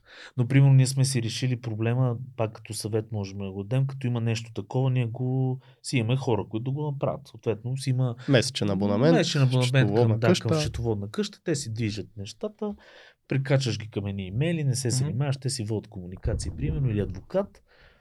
Аз съм много доволен от нашата адвокатка. Тоест, Тук шатаут към Красимира Кадива. Искам само да похваля. 50 или 60 или 40 някакъв си епизод. епизод. Да, Краси ни е така помощ на нашото студио.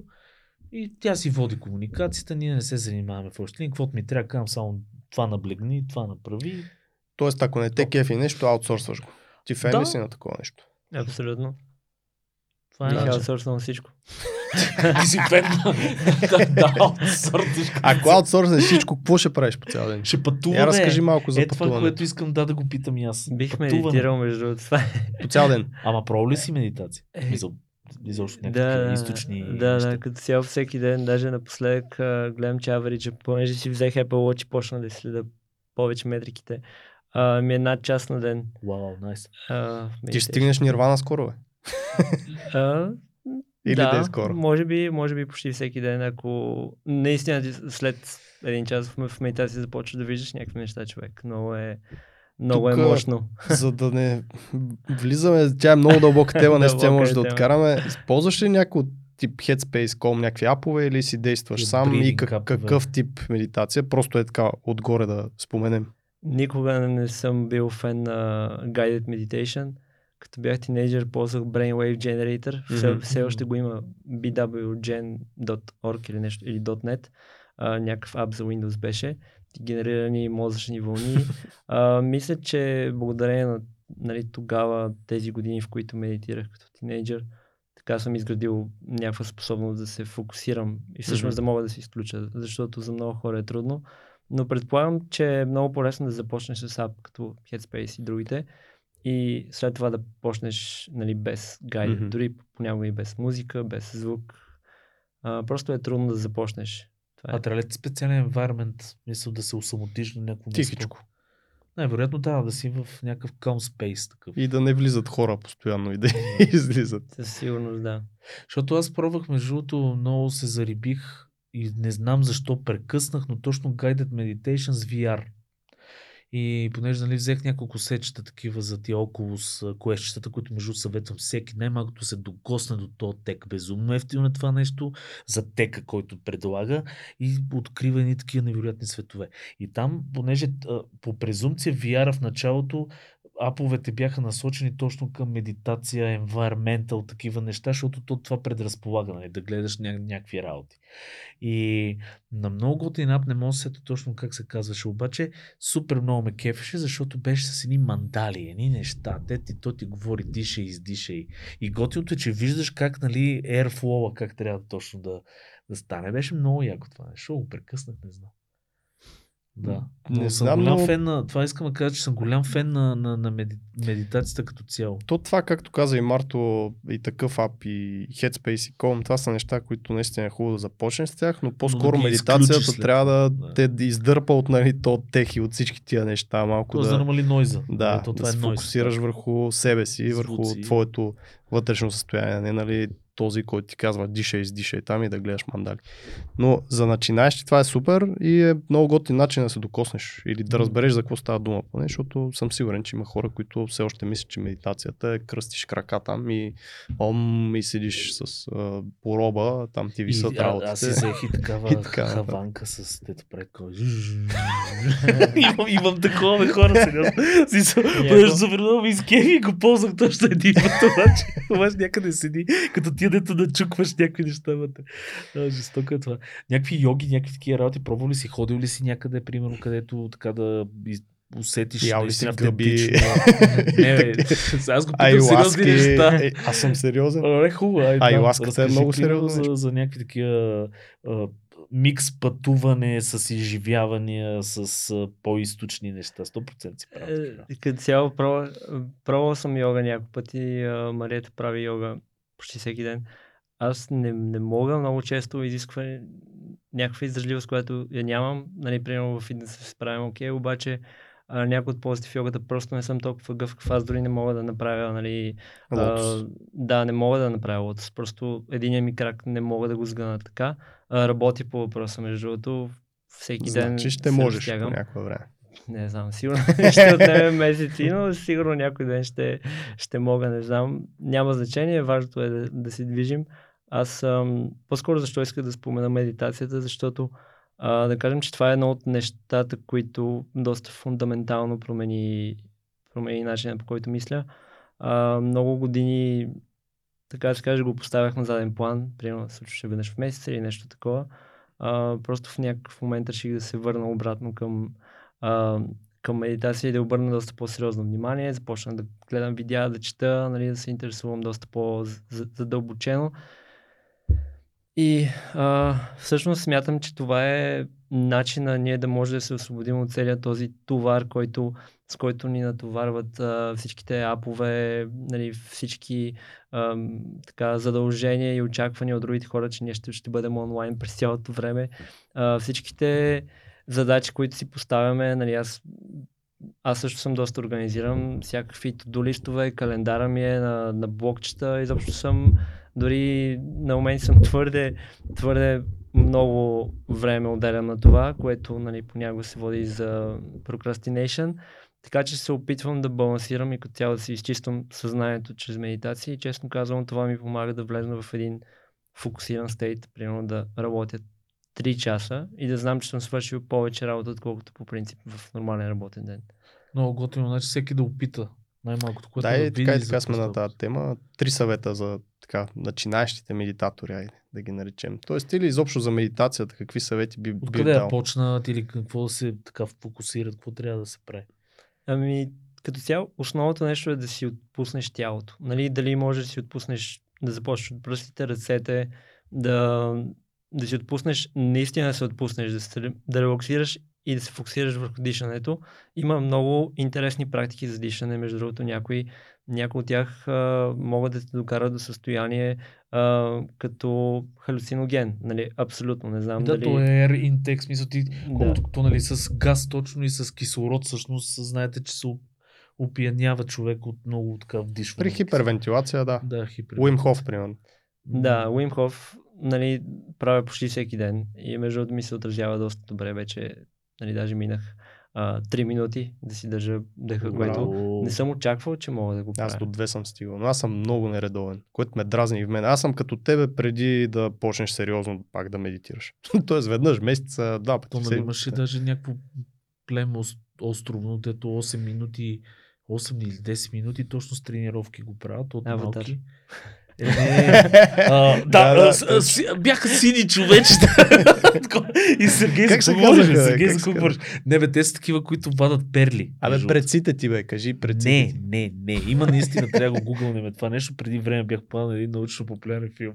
Не бе, да, има знам, има хора, вадат перли точно, и 10 които минути. са разработили техники да си дишане. задържат Да, а, да. нали, толкова Така че време да това, Има, да. това исках да кажа, че с техника може наистина да, да се случи. Да, дали ще е Уим Хоф, кундалини или традиционно дишане, дали ще държиш примерно по 5-10 ди- а, дишания в, в минута, нали всеки си има а, нали, всеки е различен и общо ето няма една един начин да медитираш. Всеки трябва да си намери а, какъв е неговия начин да релаксира. И нали, основното нещо, ако искаш да се успокоиш, е да издишаш повече време, отколкото ти е вдишването. Тоест да се фокусираш върху издишването повече. Нали, може би даже не да издишаш до края, просто по-бавно. Това работи много бързо, само три бавни вдишвания и издишвания и си много по-спокоен. А, това е супер важно, дори през деня просто си отделяш дори по една минута, примерно на, на Apple Watch. Нали, не искам да правя реклама, но също Apple Watch много допринесе за това. тракер. Да. Да, имаш си буквално брид, то даже ти вибрира докато трябва да дишаш и да издишаш и е супер удобно. Аз нали, много, много често го ползвам, ако просто искам Мгм. да нали, да, за момент да зона на да, да релаксирам и всъщност ти си отваряш очите и си като нали, Нов човек.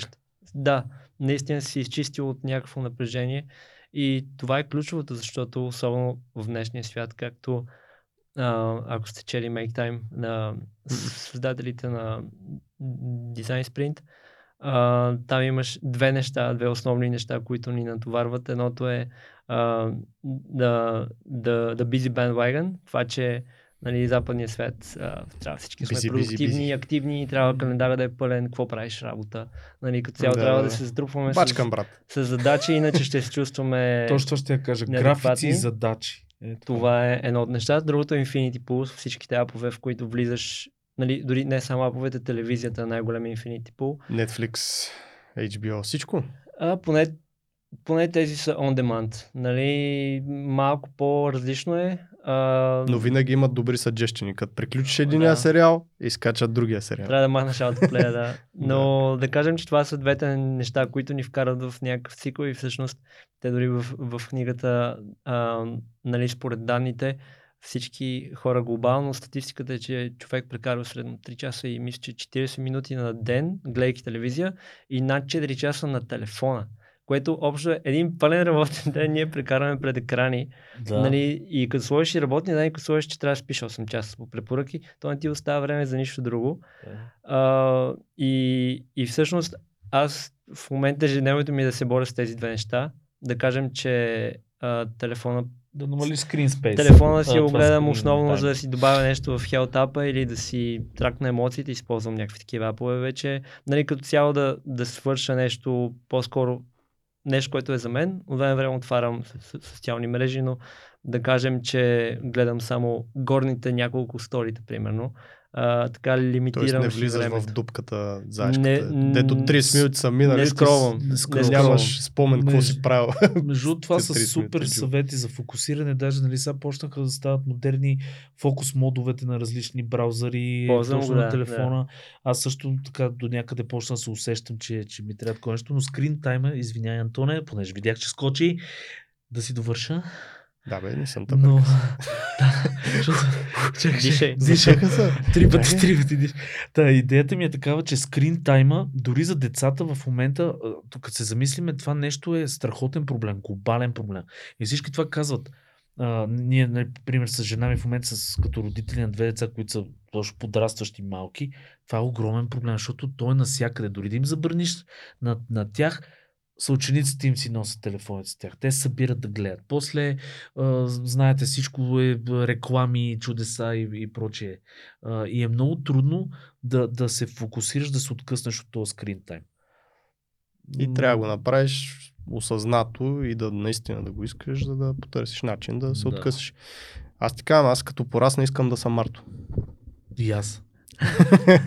значи много, Той аз не много... съм пораснал още, така че... Е, нищо да е. Не, звучи Всеки наистина от- като да си намерил начин да се Зена. справиш с това, което много така дизайнери, не само дизайнери, всички, които работят в IT сферата под някаква форма, там програмисти, дизайнери, маркетолози, всеки нали, иска да повече и повече и да прави, постоянно го пингват, Slack, Facebook, звънят му, не знам си какво. Аз затова, примерно, сутрин до 8-9 часа върша повече работа, отколкото през целия ден. Защото наистина. Звучи тъпо, звучи смешно за хора, които са извън тази среда, обаче някакви малки съобщеници те разсейват. И като те разсеят, ти вече си извън. Това и направо чакаш другия ден. Интересното да е, че нали, то, това те си оказали хората well-being, нали, качество на живот. Това е. Много трудно хората стигат до майнсета за качество на живот. М. И, и обикновено хората, нали, които бърнаутват, не всички сме били там, които имат някакви, да кажем, нервни кризи и е такива някакви неща, това се получава точно заради лошо качество на живот. Тоест, преработване, пренавиване най-вече. Преяждане. Да, тук, тук благодаря ти, Антоне. А, примерно, всяка, не съм казал. всяка, така ме погледнаме с едно ти око под репери. Та, та идеята ми е така, че а, нали, смисъл това да стигнеш до този майндсет е много ценно и, и хора като тебе трябва според мен повече да говорят за тия неща, защото това нещо е всъщност, което ни удължава живота. Малко или много. А, всичко е на нервна, аз имам така теория, че всичко идва от нервна някаква почва. От стрес. Нервна, стресове, да, и такива работи. А, та, помага ли ти в, в този ред на мисли, нали, смисъл пътуването, как ти отваря този мироглед, как ти помага, мисъл, За другата ти с- страст малко Да. да, поговорим. поговориш малко за това, защото аз съм голям фен на пътуването. За съжаление, пътувам толкова, колкото ми се иска. Но да. А, със сигурност помага. То е някаква форма на, а, на приемане на, на света, на различните хора, нови култури, нови места. Аз лично нали, осъзнах, че се чувствам най-добре сред природата и всъщност последните пътувания са повече фокусирани върху природата. Примерно това в момента да си организираме трип до Рим, една седмица в Рим. Нали, харесва ми Рим, страхотен град, обаче да ходиш по ресторанчета и кафе, нали, Да това гледаш не е каманаци. Не Аз не съм фуди, признавам го, така че предпочитам да катера някакъв връх а, 20 км, нали, да се наслаждавам на, на гледката и да дишам, а, отколкото да прекарвам време в поредния град. А, така че пътуването за мен е някаква форма на медитация, нали, защото се поставяш в тотално друга среда, забравяш за ежедневните си проблеми. Обикновено, докато хайкваш, нали, до- докато си в планина, особено нали, докато си на място без обхват.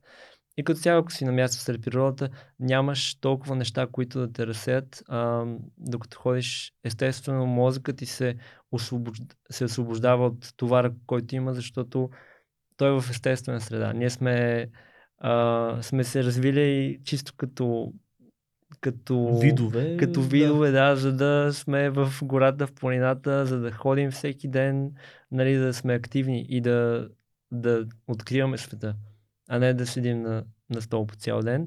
Така че на мен, да кажем, че миналата година, а, даже и по-миналата, една, едно от желанията ми и целите ми беше да прекарам по-малко време на стола. Така че все още се боря с това, а, както с всичко останало. Нали, благодаря, че, че казахте, че а, нали, се справям добре, обаче всеки ден е борба. А, наистина няма перфектни хора. Не е лесно. Всеки ден се боря да стана от леглото, да тренирам, да медитирам, да чета книги. Като цяло не всеки ден успявам. Може би 6 от 7 дни поне на- напоследък. Е бая... Напоследък се справям добре, обаче число. нали, винаги се случва да не можеш да станеш сутрин. И трябва да си го простиш просто и да решиш какви са следващите най-важни стъпки. А, за пътуването е същото. Исках много да пътувам. Нали, в момента да кажем, че а, няма нещо, което да ме, силно да ме държи в България. И нали, ние като хора, които имаме свободна професия и така възможност да открием света, не казвам дори финансово, защото не винаги опира до финансова възможност. А, сега е момента. Нали, дори чисто от гледна точка на природа и околна среда, след 30 години нещата няма да са същите. А, така че на мен това в момента ми е едно от най-важните неща да използвам нали, сегашните години а, по най-добрия начин да така да изпитам света и да науча от него колкото мога. А, подредил съм доста пътувания като планове, някои с дати, други без. А, да кажем, че постоянно гледам, постоянно правя ресърч за нова дестинация, постоянно нещо от някъде ми хрумва или просто гледам картата и си казвам там какво има. И Кое почвам е? да, да дълбая какво има там. Нали, виждам, примерно, че има някаква планина, я да видим там какво има. И си правя така проучвания за отделни дестинации и почти винаги след година, две, нали, се случва да отида там. Кое е най-якото место да си посетил за теб лично?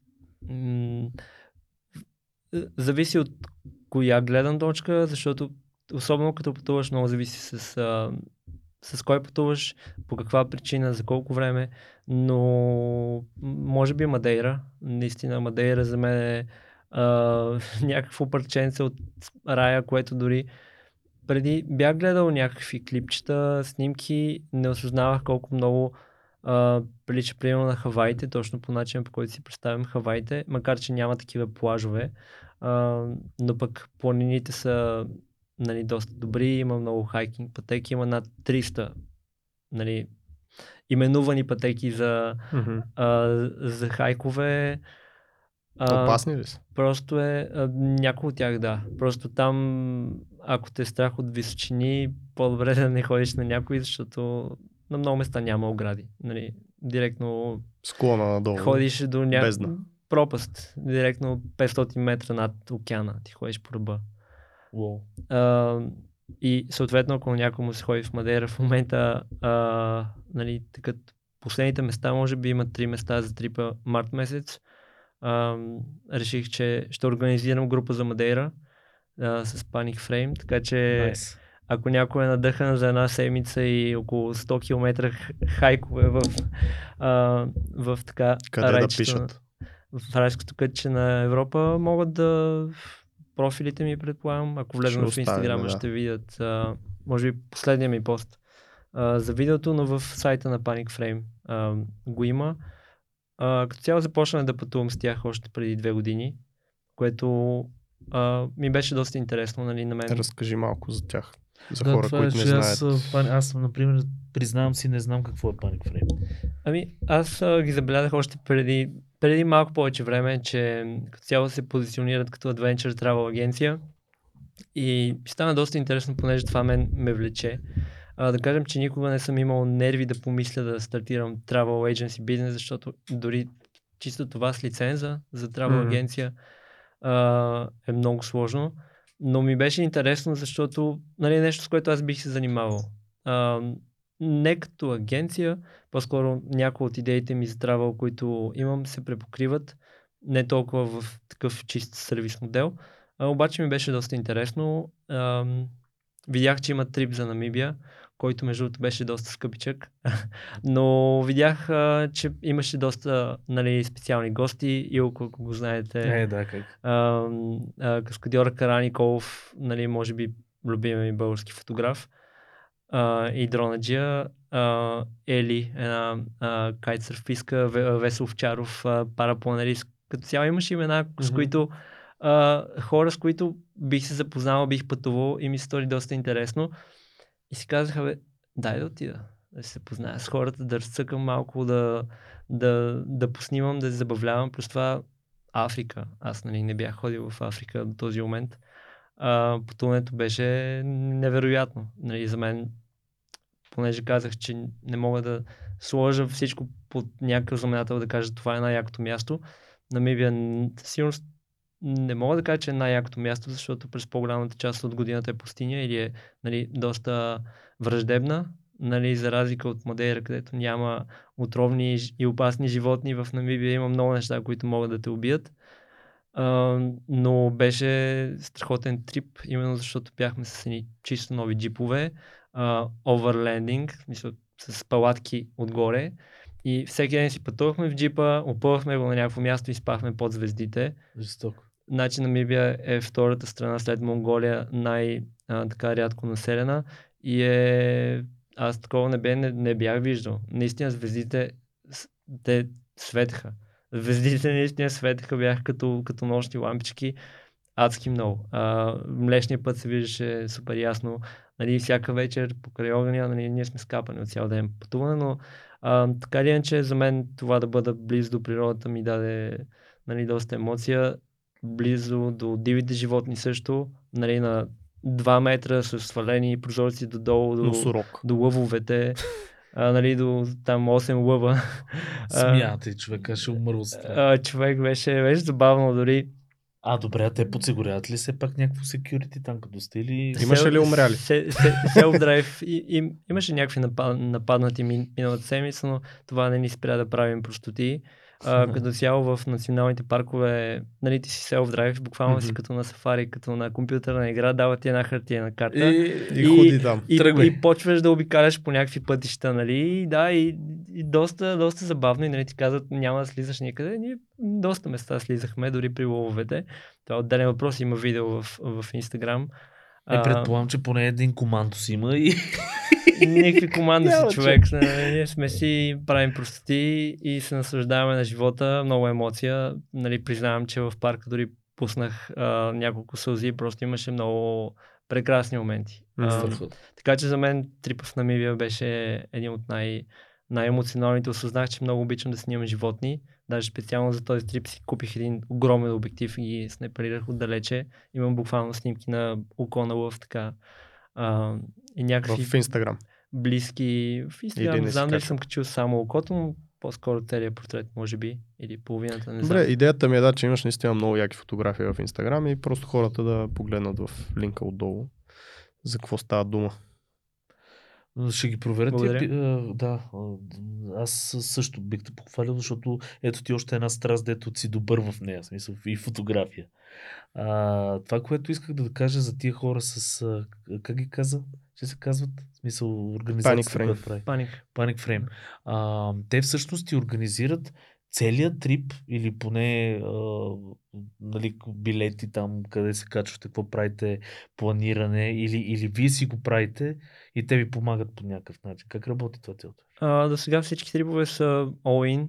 Плащаш си една сума, отиваш на летището И, и, почваш. и те да. те връщат. Да, и не трябва да се грижиш за нищо, което Супер. аз като човек, който организира пътуване, особено ако искаш да адвенчър, да ходиш на няколко локации, това е адски много време. Примерно в момента за Мадейра, нали, получих няколко коментара, че е скъпо и аз им казах, добре, организирайте си го, защото нали, аз примерно знам, че съм отделил поне, поне 5 дни, поне 5 дни по 8 часа да проучвам тези дестинации, да гледам uh, weather forecast, да преценявам. Нали, да. Много време. Ние бяхме там месец и половина-два, може би. Така че доста време съм отделил да... И, и, и като цяло сме ходили, сме били навсякъде на острова, знам точно къде да отидем, по кое време, къде изгрев залез, нали.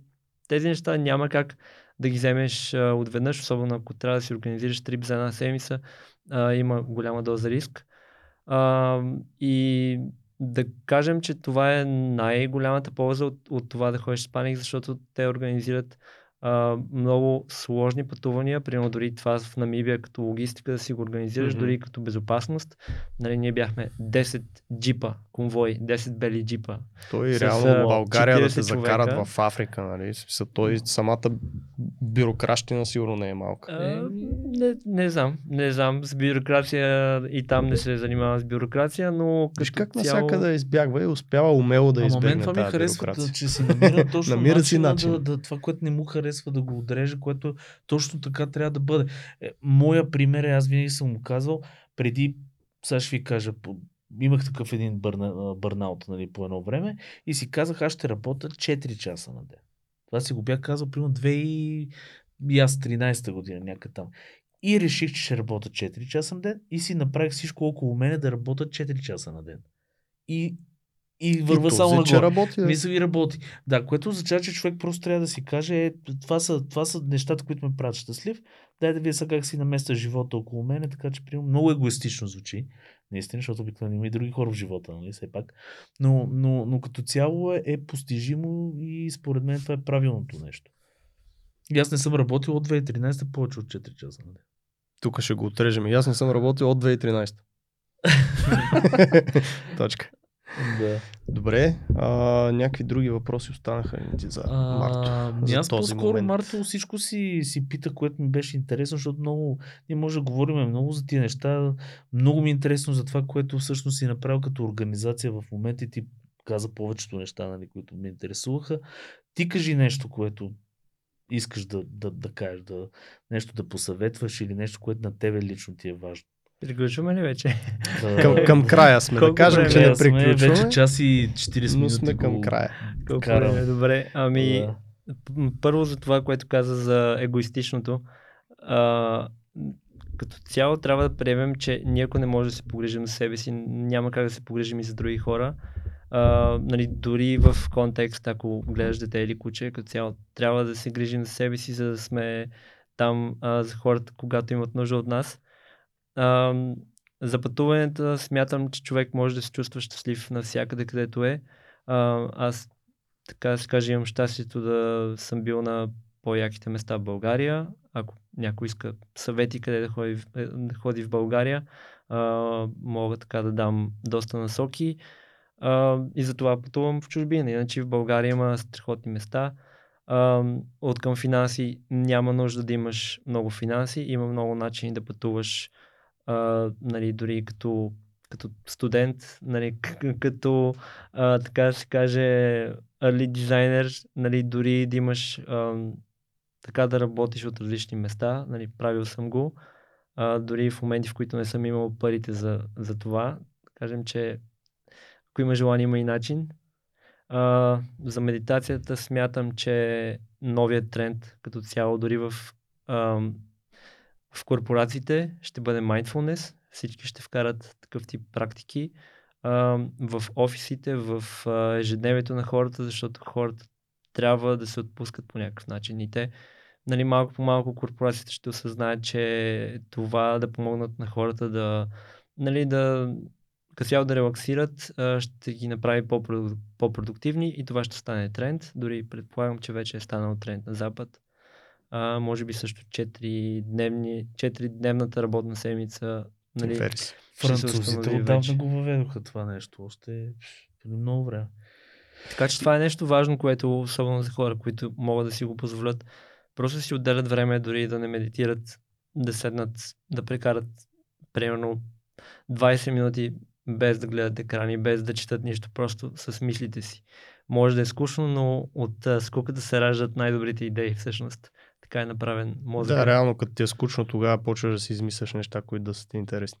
Абсолютно. Както когато бяхме деца. Реално. Да, и всъщност за това, което каза, нали, че примерно, дори 20 минути да останеш с мислите си, а, в момента, примерно, усетете си стъпалата на краката. Примерно. И изведнъж разбираш, че ти имаш стъпала. И всъщност, че ти ги усещаш по някакъв начин.